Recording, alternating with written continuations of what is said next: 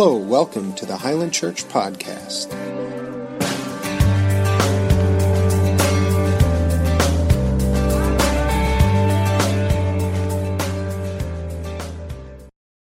I'm so excited for where we're going the rest of this morning. Um, there's a friend who I've had. Uh, I mean, I've known her since we went to North Central uh, University back then, Bible College. Uh, we that was a few years ago, Shannon. Yeah, but this is a woman who has loved Jesus and has lived out her faith in such a real way. Uh, we've been on a mission trip together. We've served together. She's been such a core part of our church family. And uh, a couple months ago, we sat down and talked, and she said, God's put a message on my heart. And as she shared it with me, it just woke something up inside of me. And I said, Would you be willing to share that with the church? And she was excited about it. And if you know Shannon, that's surprising because she doesn't search for the spotlight, but she is obeying God. We got to hear the message on Thursday, and uh, it moved me to tears. I'm not trying to hype you up too much, Shannon. I'm just saying the Holy Spirit is moving through you. So let's welcome Shannon Petrowski as she comes this morning.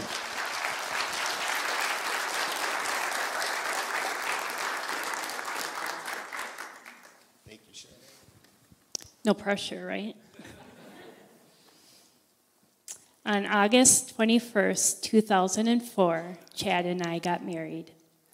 I was 31 years old. I thought the day was never going to come. And the day that I became a wife, I also became a bonus mom to Malia and Mason. Malia was five years old at the time and is now 24. Mason was four years old and now is 23. So, as you see up here, they were our ring bearer and flower girl for our wedding. And Malia's um, in the other picture, this was taken at, in October. Malia's in the green dress, Mason's in the black suit. Mason's wife is in the blue dress, that's Courtney. And then um, Malia's boyfriend, AJ. The next slide is our grandson. His name is Bentley Michael, and he is four years old. And although I love being a, a bonus mom to Malia and Mason, we knew when we got married that our family was not complete. We didn't know exactly what that was going to look like, but I had had this dream that I wanted to have, that I knew I was, wanted to have five children and be a stay at home mom. So, like I said, we didn't know exactly how we were going to go from two to five, but um, we didn't know if we would have our own children naturally, if we would do international adoption or domestically. We even took a trip to Guatemala um, to see if we could partner with orphanages there. But what we learned was that Proverbs 16:9 says, "A man's heart plan- plans his way, but the Lord directs his steps." So number 1, our point number 1 is wanted. So fast forward fast forward from two 12 years, from 2004 to 2016, Chad and I became licensed foster care parents.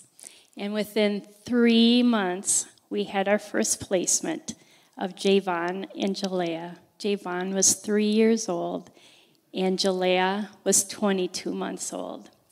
And they were placed in our home. And to our surprise, in 2019, Finn was born, and he also came to live with us when he was six weeks old. So up here you can see the three. Um, this was celebrated on Finn's first Christmas with us. He was three months old there. And then this other picture was taken this summer. And if we're talking about adoption, we must talk about Greta. She is our mini golden doodle. We adopted her this summer she also was in foster care when she came home with us. She, um, we went to Chippewa Falls to get her, and she was rescued from a puppy mill she had been in for six years. So, Javon and Jalea's past history before they were placed with us was severe neglect, alcoholism, and homelessness, and domestic abuse. Finn's history before coming to live with us was also neglect, alcoholism, and drug abuse. Finn had been exposed to meth in utero, we knew at least one time, and also for the first six weeks of his life. When, even though we knew he had been exposed because he was in foster care system, we needed to have court proof or proof for court that he had been exposed. So we needed to take him to Marshfield to have testing done on him. And at that time, we did for sure find out that he had been exposed to meth. At that time, they could not tell us to what extent that would have on his little body. But since then, we have found out that he has severe medical issues and has been delayed in almost every milestone. But God, but God stepped in. The county was able to remove the children from their abusive situations. The parental or the biological parents terminated their parental rights, and Chad and I became their adoptive parents in 2019, three years after Javon and Jalea had come to live with us, and a little over a year after Finn had been placed in our care. So, our big idea for today is in love, God chose you and predestined you for adoption before the creation of the world.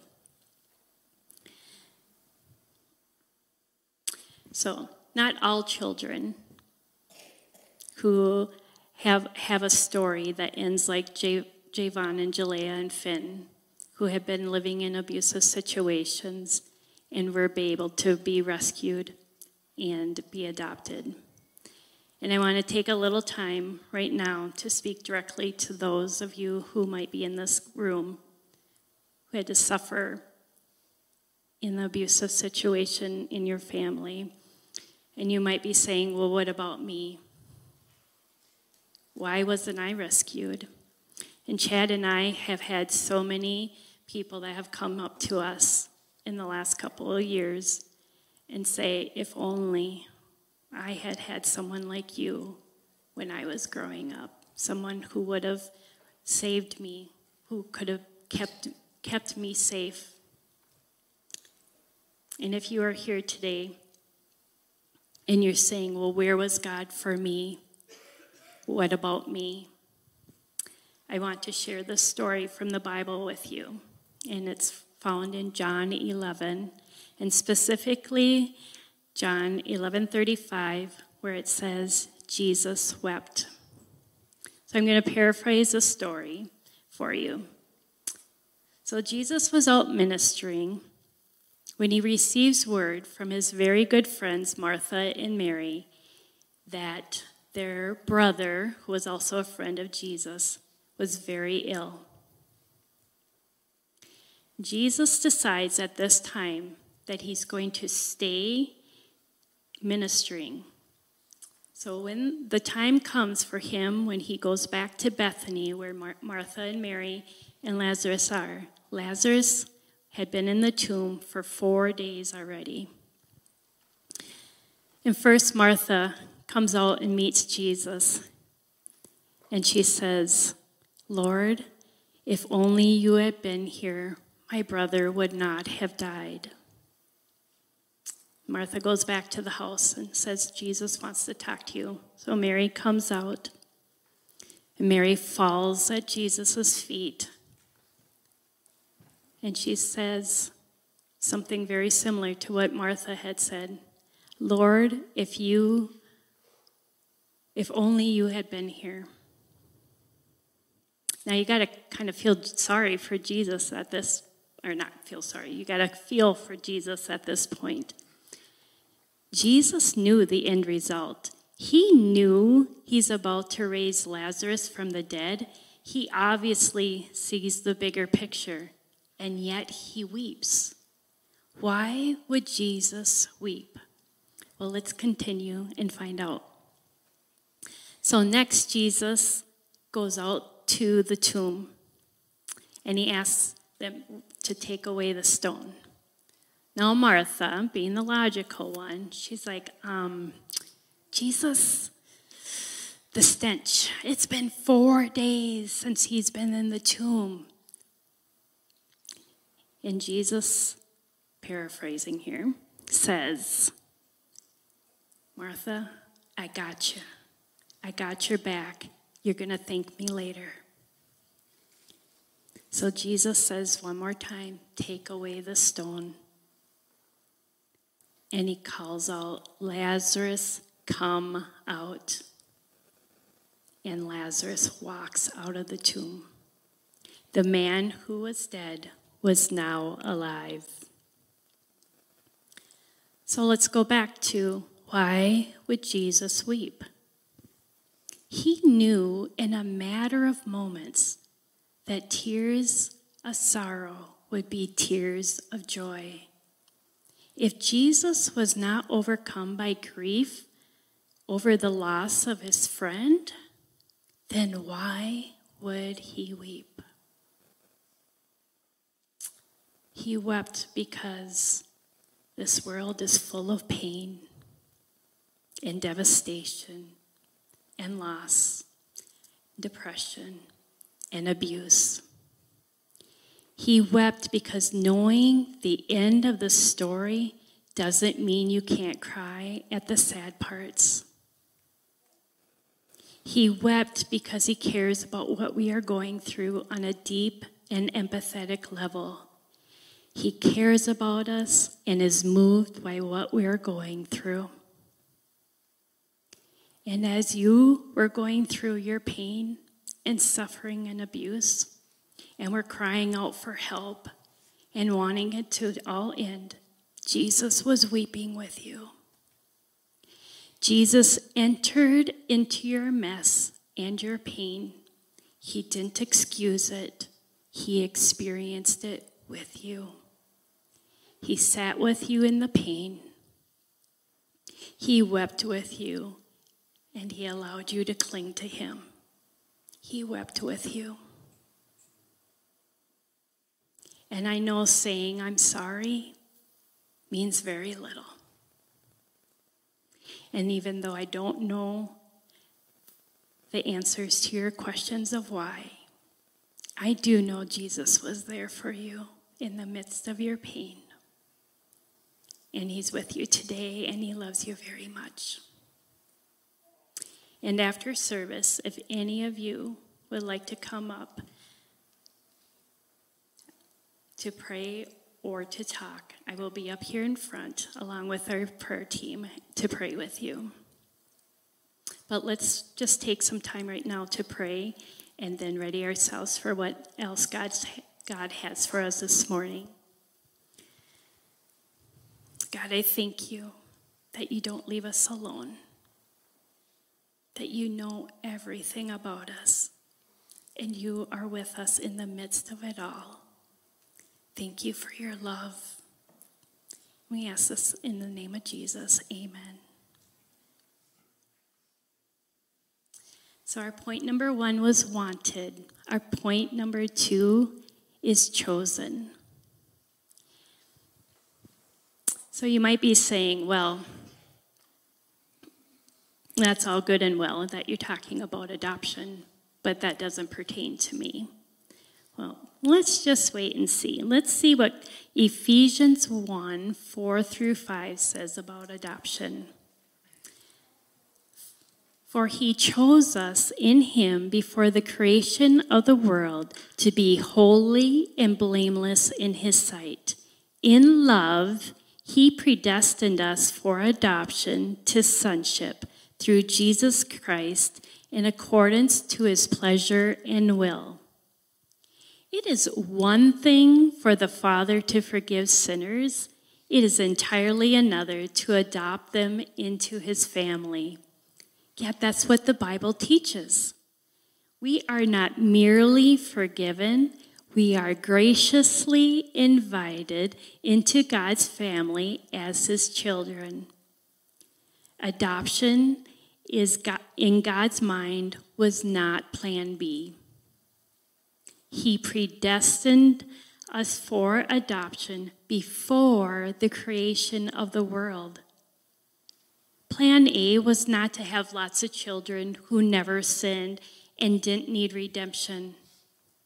Plan A was creation, fall, redemption, adoption, so that the full range of God's glory and mercy and grace could be known by his adopted children. Adoption was not second best. It was planned from the beginning. And just like when I mentioned at the start of my message, we knew our family was not complete the day we got married.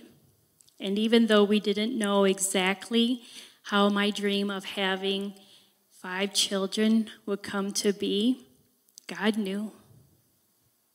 Because at the age of 46, yes, 46, not quite like Sarah and Abraham, but I became a mom of five children and a stay at home mom. Adoption of Javon and Jalea and Finn.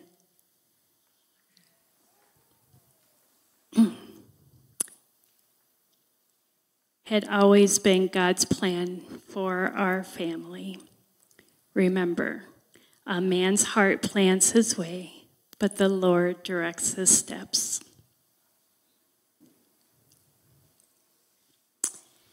So let's see what Romans 8 15 through 17 says. The spirit you received does not make you slaves so that you live in fear again. Rather, the spirit you received brought about your adoption to sonship, and by him we cry, Abba, Father, or Daddy, or Papa. The Spirit Himself testifies with our spirit that we are God's children. Now, if we are His children, then we are heirs, heirs of God, and co heirs with Christ, if indeed we share in His sufferings, in order that we may also share in His glory. So, because of Jesus, we are no longer slaves of sin, but we have received adoption of, as sons and daughters. I'm sorry. We have received adoption as sons and heirs. Now, I know what some of you may be thinking. Hang on a minute. What do you mean, sons of God? Wouldn't it be better if he says sons and daughters? Well, it would, but it misses the whole point. So, Paul, who wrote Romans, lived in a very traditional culture. And he was living in a place where daughters were second class citizens.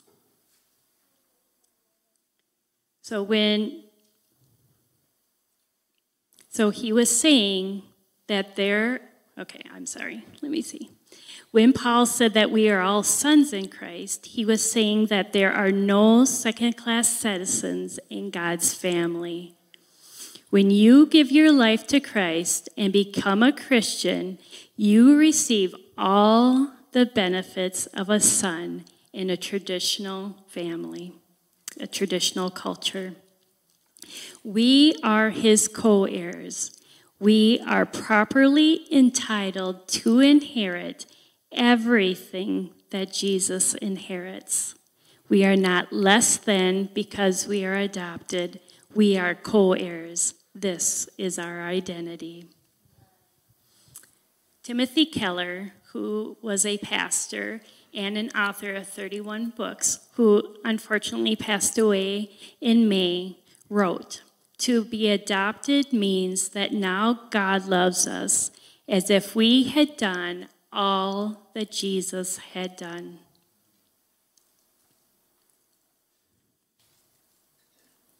Adoption is the heart of the gospel. God could have used any metaphor that he wanted, any metaphor to explain how he saved us or how we became part of his family. But he chose the intimate metaphor of adoption to show us that he actually chose us. Point number three is loved. What shall we say? Oh, I'm sorry. Uh, Romans 8 31 through 39 says, What shall we say about such wonderful things as these? If God is for us, who can ever be against us? Since he did not spare even his own son, but gave him up for us all, won't he also give us everything else? Who dares accuse us whom God has chosen for his own? No one. For God himself has given us right standing with himself. Who then will condemn us?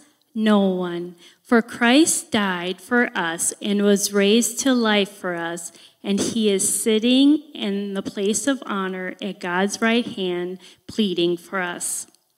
Can anything ever separate us from Christ's love?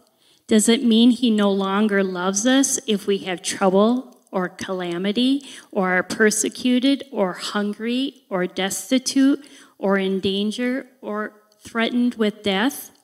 As the scriptures say, for your sake we are killed every day. We are being slaughtered like sheep. No, despite all these things, overwhelming victory is ours through Christ who loved us. And I am convinced that nothing can ever separate us from God's love, neither death nor life, neither angels nor demons, neither our fears for today or our worries about tomorrow. Not even the powers of hell can separate us from God's love. No power in the sky above or the earth below Indeed, nothing in all creation will ever, ever be able to separate us from the, God, from the love of God that is revealed in Christ Jesus our Lord. So one day this past summer, Javon was having a rough day.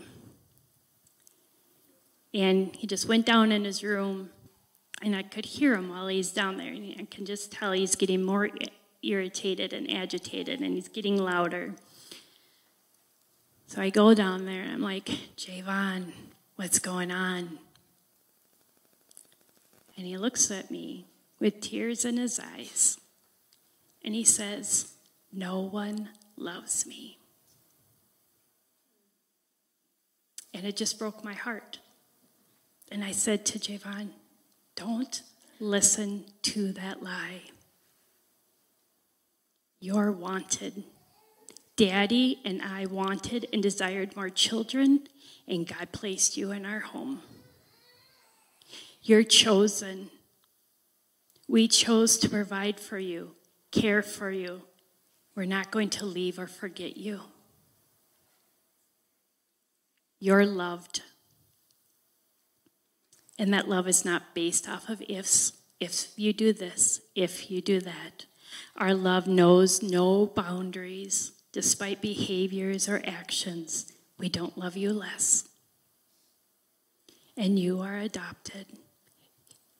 We pursued you and adopted you because of that love.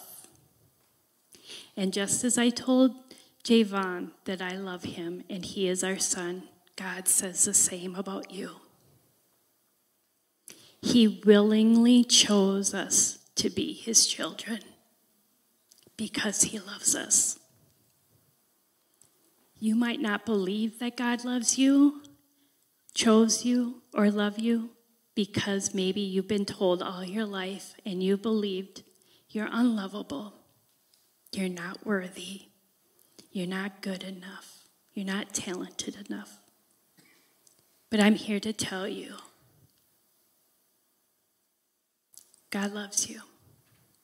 He sees you, He cares about you, He calls you by name. He chooses you because He loves you. He loves you.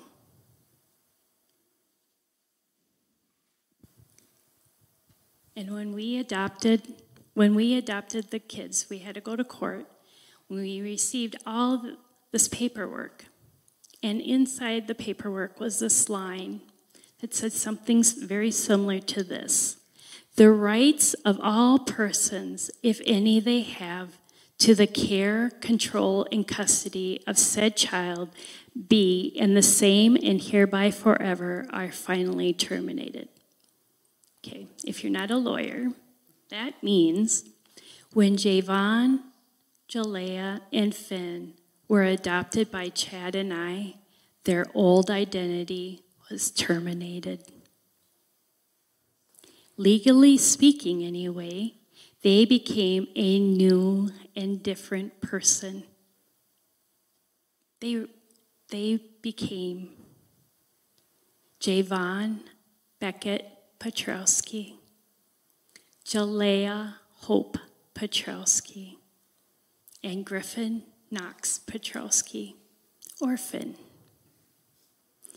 And just like when we are saved, we are also adopted by God.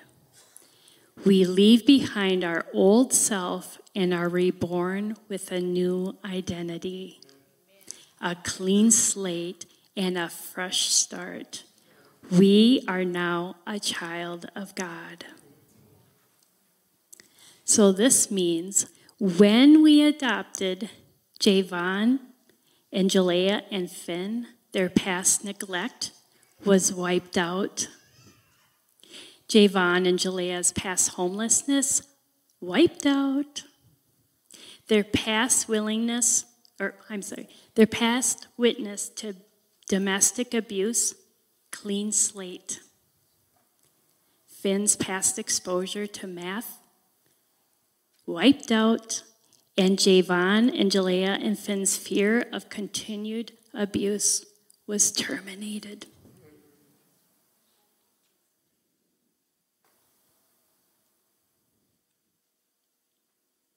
And when we become a child of God, adopted by our loving Father, our past is wiped out too.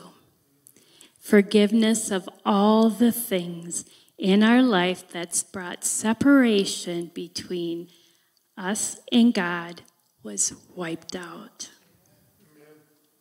In summary, I want to end with a quote by J.I. Packer, who was an evangelical theologian, and author. We are not fit for a place in God's family. The idea of the loving and exalting us sinners as he loves and has exalted the Lord Jesus sounds ludicrous and wild. Yet that, and nothing less than that, is what our adoption means. Let me repeat that one more time. We are not fit for a place in God's family. The idea of His loving and exalting us sinners as He loves and has exalted the Lord Jesus sounds ludicrous and wild. Yet that, and nothing less than that, is what our adoption means. In closing, I have talked about being a child of God, being adopted into his family, and knowing and receiving his unconditional love. But I'm wondering if there's anyone here who has not known that love and have not yet become adopted by God and become his child. In Romans 10 9, it says, If you declare with your mouth Jesus is Lord, and believe in your heart that God raised him from the dead, you will be saved. Ephesians 2 8 and 9 says, For it is by grace you have been saved, through faith, and this is not from yourselves, it is the gift of God, not by works, so that no one can boast. So in Romans 10 9, it says, If we confess Jesus is Lord and believe that in our hearts that Jesus raised him from the dead, you will be saved. And in Ephesians, it says, For it is by grace you have been saved. It's nothing that we have done. We could never measure up or do anything to receive God's forgiveness and sin. It is a free gift from God so that we cannot boast. It's not about us. And if you would like to become a child of God today, I'm going to say a prayer and would ask that you would say these words in your heart along with me. So if we can pray. Dear Jesus, I thank you that you are Lord. I thank you that you want us, you desired us, you have predestined us to be a child of God. And I ask that you will just forgive us of our sins. Help us to be loving in knowing you. And God, I thank you for your forgiveness. And I thank you that you are Lord of our life and ask that you come and just be a part of our life now. And I also just want to pray for the rest of us here today.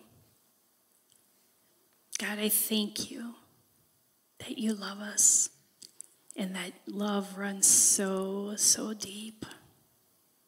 I thank you that you have never left us, you have never forsaken us. You have called us by name. Help us to live in that victory. Help us to live in that freedom.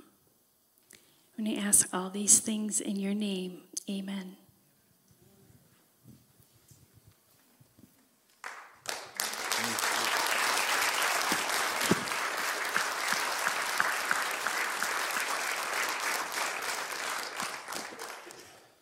What a powerful and gentle reminder of the truth that God chose us, that He wants us, and that He loves us. If today you opened your heart to Jesus, as Shannon prayed those words, that you let them resound in your heart and you opened your heart to say yes to His desire to adopt you we want to come alongside of you as family. We want to walk with you in the process of what does it look like to live in the household of God? What does it look like to be part of his family? How do we know Jesus more? How do we relate to him better? And there's an easy way for you to let us know you made that decision. On the connection card there, halfway down, it says, Accepted Jesus as my Savior. If you made that decision today, just check that and drop this in the offering as it comes by. And we're going to get a hold of you. I'll write you a letter. We'll send you some resources, but I would love to help you take that next step uh, on that journey of adoption. The other thing I want to mention too is as Shannon shared the story of her and Chad moving forward into foster care and adoption, maybe something was burning in your heart and you're not sure exactly what that means, but you're feeling something about foster care or adoption. If that's you, I just want you to write on a connection card adoption. And we will get a hold of you. We want to help you. There's a number of different ministries you can be a part of, uh, from very simple to all the way through to adoption, that we'd love to connect you with and help you know what you could do to take that next step as a foster parent or adoptive parent. We have a number of foster parents and adoptive parents that are a part of our congregation, and we'd love to help you in that journey. Thanks for listening, and please join us each Sunday at 10 a.m. for our worship service.